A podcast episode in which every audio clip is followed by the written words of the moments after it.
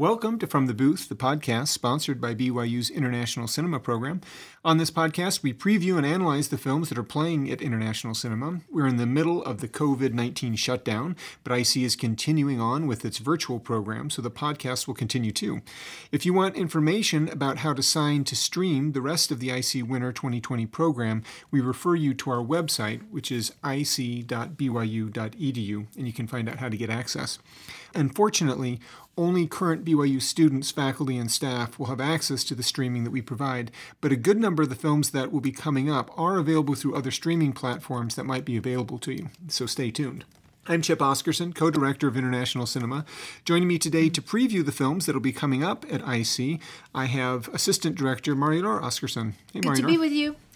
Um, we're going to be previewing the films for week 12 in International Cinema, as I said, and we remind you that in our preview shows like this one, we promise to give you some background information and suggest some things to look for, but we won't be giving any spoilers.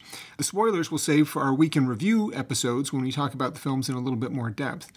The films we're going to be talking about today are Varda by Agnès. It's the last film written and directed by the great French filmmaker Agnès Varda, uh, the last film before she passed away in 2019. Fittingly, it's a documentary about her own work. We also have The Adventures of Prince Ahmed, the oldest surviving feature length animated film, directed by Lotte Reiniger from 1926. And lastly, we have The Exterminating Angel by the great Luis Buñuel from 1962. Those of you who have a poster know that we had originally scheduled a fourth film, Be Natural, The Untold Story of Guy Blaché, but we have some special plans in connection with this film, including a special guest that we're going to be bringing out. So we've decided to wait until the virus danger has passed and we'll uh, reschedule that for this fall. Let's start by talking a little bit about Agnès Varda.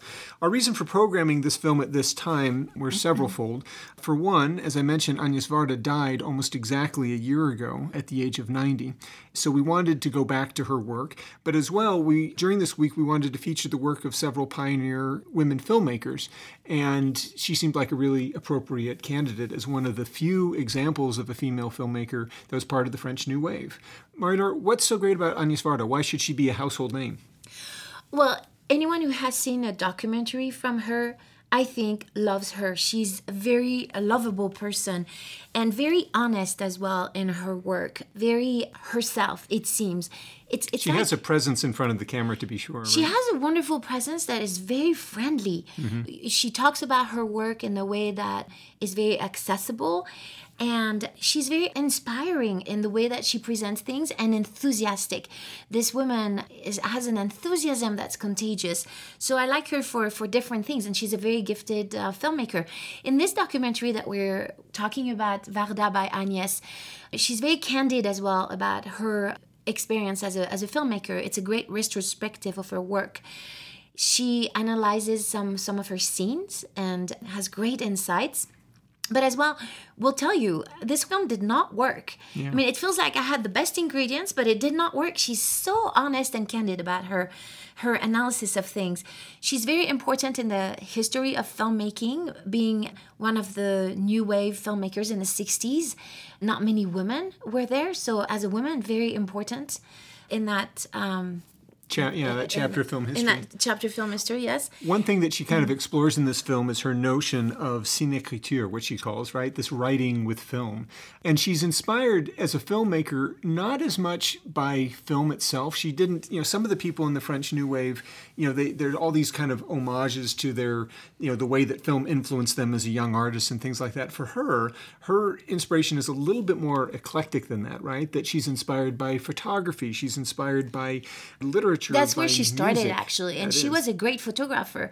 Like her pictures are are very interesting. Yes. Yeah. Well, and, and and not just art is she inspired by, but she's also inspired by cats and heart shaped potatoes. Oh, and oh, yes. and one thing that um, both her feature films as well as her as her documentary films, they tend to focus on people in the margin which I think is an interesting kind of dimension as well. I'm thinking, for example, of her film *The Gleaners and I*, right? That uh, where she's looking at these people that that really do live on the margins of of society, and how she lets that inspire her, and and she gives them a kind of dignity, which I think is is really remarkable. That she's she has a kind of at her core a kind of charity and able to see uh, the good and and the humanity in people, and she helps her viewers to see that in really important ways. Definitely, that comes across that she accepts people for who they are, and the her film ni and the the English title is escaping me, but portrays the story of a young girl. I think she's. Oh, this is Vagabond, I think. Oh, Vagabond, right? that's yeah. right. And she's the one that is on the road. Usually we, we think about homelessness as, at this time, she explains as going on the road. Mm-hmm. But this time it's this young girl. She wanted her to be dirty, she wanted her to be angry. And this comes across as very powerfully in her film. And yet, there's a part of us that look at this young girl and just we with a lot of humanity. Right.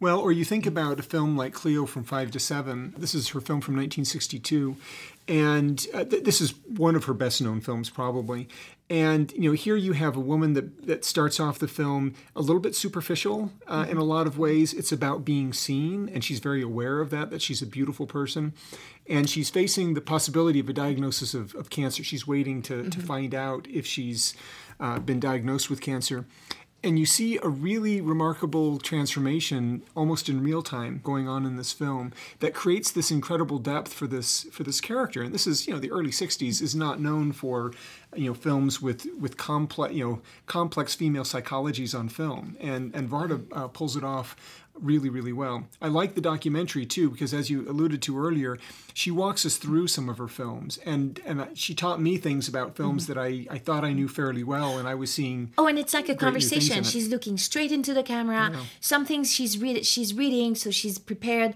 uh, some essays, but like most of the time, it's this look into our eyes and talking to us as friends, and that came across for me in this documentary. Absolutely. There's a quote uh, she says, I love filming real people. I love to connect with the kind of people we don't know so well. And it feels like, in a way, that that's what's going on in this documentary, that she's connecting with us. It's not chronological, mm-hmm. which I appreciated too. That yeah. could have been a little bit boring to yeah. feel like you had to march through every single film. She moves a little bit more thematically. Yeah. And and to me, it helped me to rediscover some parts of her, her of her, you know, the work that she's done that I wasn't real familiar with and mm-hmm. makes me excited to go back to her. Yeah, absolutely.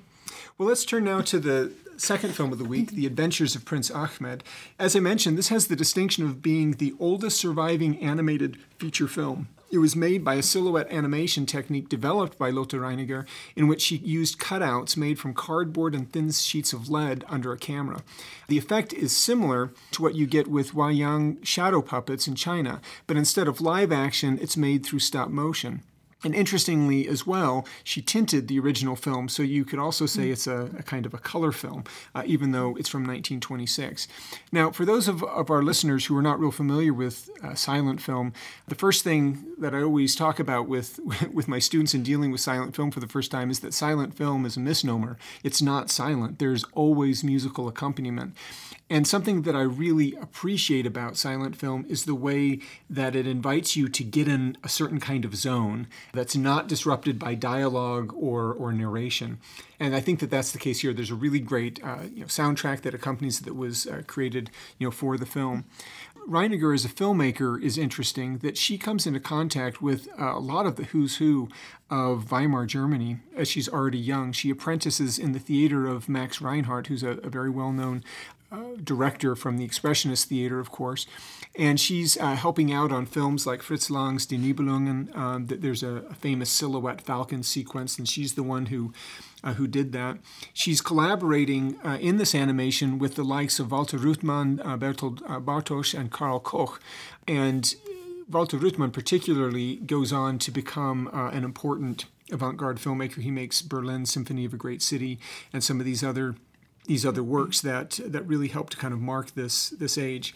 This film is very expressionistic. Uh, that is, it's uh, the way that it communicates is through gesture, through kind of grand gesture of the of the characters, and we're retelling a kind of a loose retelling of uh, parts of 1001 uh, Arabian Nights other things that she's known for is that in the making of this film, she invented or, or helped to, to invent what has uh, later been come to be known as the multiplane camera.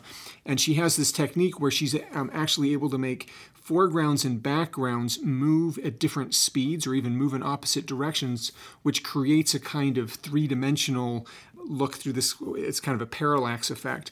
And this is something that uh, Walt Disney picks up uh, a decade later with Snow White and, uh, and really goes to town with. Some things that you might look for in this film is how animation maybe was conceived before it became kind of predominantly a kids genre.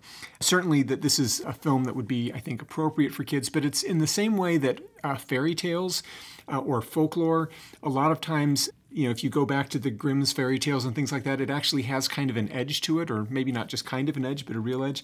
There's a little bit of an edge to, to this as well. It's not it's not saccharine sweet uh, at all there's a, a kind of one reviewer described the narrative as delightfully chaotic and there's a kind of all over the placeness to the to the narrative because it's full of fantasy mm-hmm. and one of the real themes that you can follow through is metamorphosis that things one thing changes into the next and changes into the next and she really understands the power of cinema to illustrate this kind of unique metamorphosis that takes place before our eyes.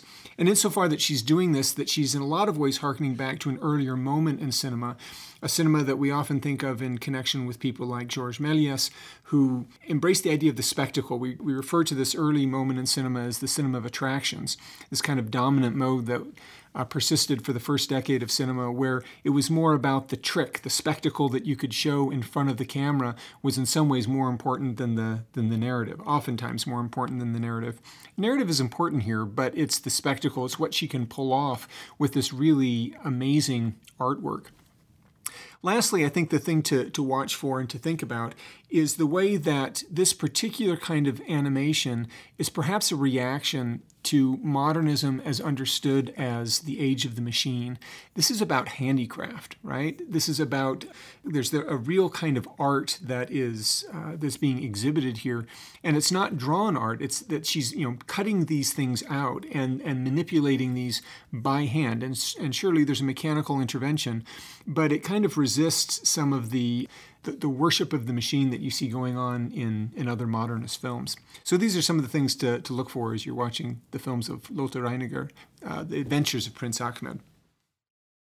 Joining us now to talk about The Exterminating Angel, we have um, someone who's been on the podcast before, Professor Greg Stallings from Spanish, a former co director of international cinema. Greg, thanks for being here, albeit remotely. Oh, thank you so much for having me you always have really uh, great insights for us uh, when we're talking about these films, especially these Spanish language films, which you teach pretty regularly. Tell us a little bit about The Exterminating Angel and about its context, about Buñuel, and what we should know about it going in. Well, I'm excited to talk about this film, El Ángel Exterminador, The Exterminating Angel. It was the 25th film by Luis Buñuel. Buñuel was born at the turn of the century, turn of the 20th century in Spain and he was artistic from an early age. In the 1920s, he lived in the dorms called La Residencia de Estudiantes and was dorm mate with budding surrealist greats like Federico Garcia Lorca, the great poet, dramatist, playwright, and um, Salvador Dali, the great surrealist painter. And um, his first collaborated with too in film, right? Yeah, exactly. His first film was designed to shock and terrify the bourgeoisie in Europe, Un chien andalou, the Andalusian dog. That was from 1929. It was a silent originally, and it is the first great landmark work of surrealism in cinema. Throughout his career, he's always trying to shock the bourgeoisie, which I'll come back to. And basically, you can divide his films into three major categories. The first um, few films he did in Europe, and then with the Spanish Civil War in 1936, he uh, moved to Mexico eventually and did many films, usually as a director for hire. He was kind of selling out to producers and filmmakers and kind of doing films that were popular that weren't really his projects. And then he gained momentum as an auteur, as an independent filmmaker in the 1960s. And by the 70s, he's making his final films in France, which are it's a return to surrealism. They're you know, film dreams. They're bizarre. They're avant-garde. And so he kind of came full circle with his film career. Yeah, that has to do with Mexico in that by the late '50s, he was gaining kind of greater momentum as an independent filmmaker. He started calling his own shots. Then he did a great trio of films in the late 50s, early 60s. Nazarín in 1959, Viridiana in 1961, and The Exterminating Angel in 1962 and especially Nazarín was like his breakout film internationally. It won the international prize at Cannes Film Festival, and all of a sudden he had this kind of independence to kind of make the films he really wanted to make. And so you'll note that the third film is The Exterminating Angel, and um, that film especially has had a lot of staying power. It was adopted into an opera by the great composer from England, Thomas Adès. It, like, it was an instant classic, that opera, internationally known. Its influence has been cited in films like Woody Allen's Midnight in Paris. I've heard that Stephen Sondheim is working on a project also influenced by The Exterminating Angel. So it's had a lot of staying power, I think, especially because of its thematic relevance. Mm-hmm. And so I think we can talk about some things to watch for and to think about, uh, especially thinking about the themes in the film. It's um, essentially a comic film. Buñuel said his son would say in interviews and letters, etc. And yet, it's interesting how it's using humor and comedy to kind of throw a bomb at certain issues or themes or social conflicts. For example, the use of humor to fight against social class strife or social class inequity or to kind of express class rage is a very kind of contemporary film. Can you think, Chip, of any films that kind of That's right. We should have shown this together with Parasite, right? exactly, Parasite, and so I mean that's very timely. But also yeah. the Chambermaid, which we showed recently. Right. I was talking recently about some of the Oscar contenders this year for Best Picture. Joker. It's not a comic film, but definitely comedy and you know comic elements are thematized in that film throughout. Well, also, and also dealing with this kind of class, you know, inequity that, you know, that it's interesting that this is, of course, something that our contemporary moment is very interested in. We've heard economists tell us that, you know, that we have a, a, a pretty serious problem kind of built into the system. But to see that this was already being discussed in its own ways back in the 60s, which was, you know, considered by many, you know, to be a, a much more equitable, you know, period by by certain measures at any rate.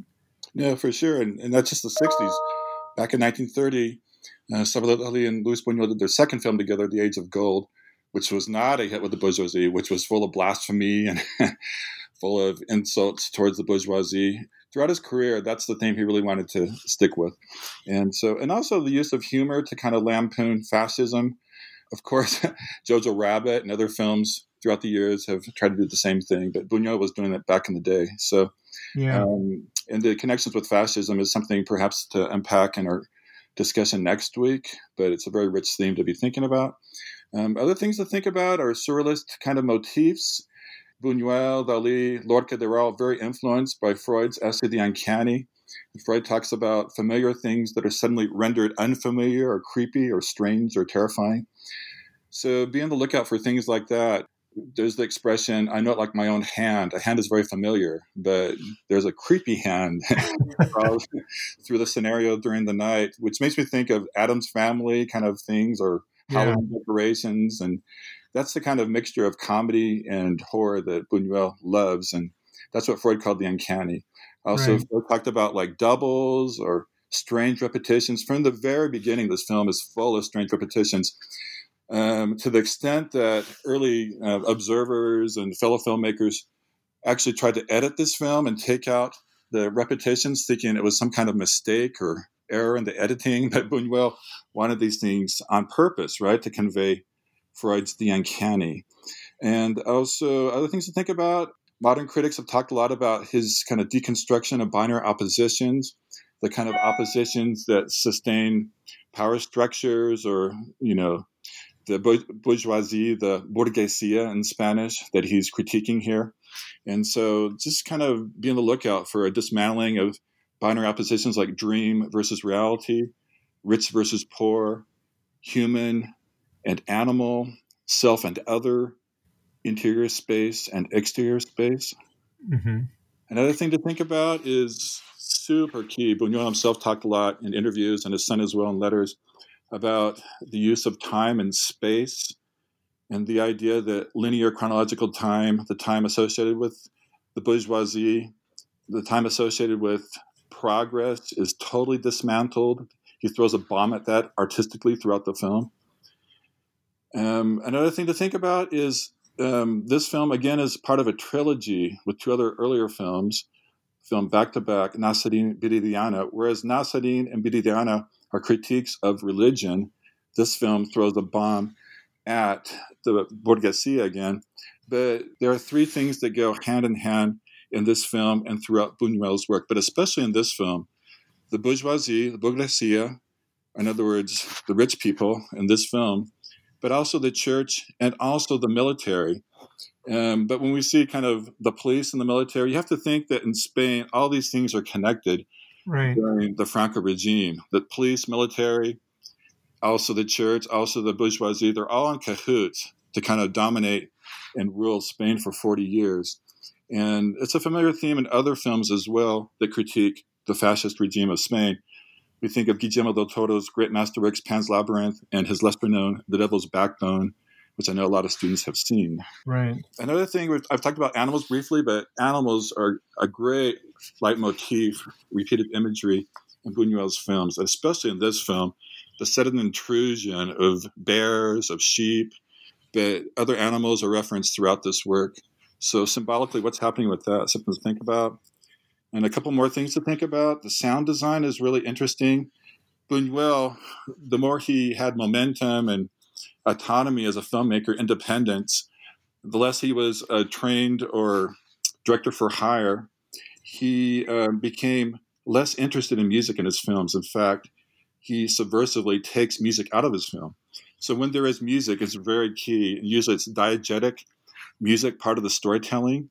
And so pay attention to the minimal music in the film. The sound design is minimal, but very interesting.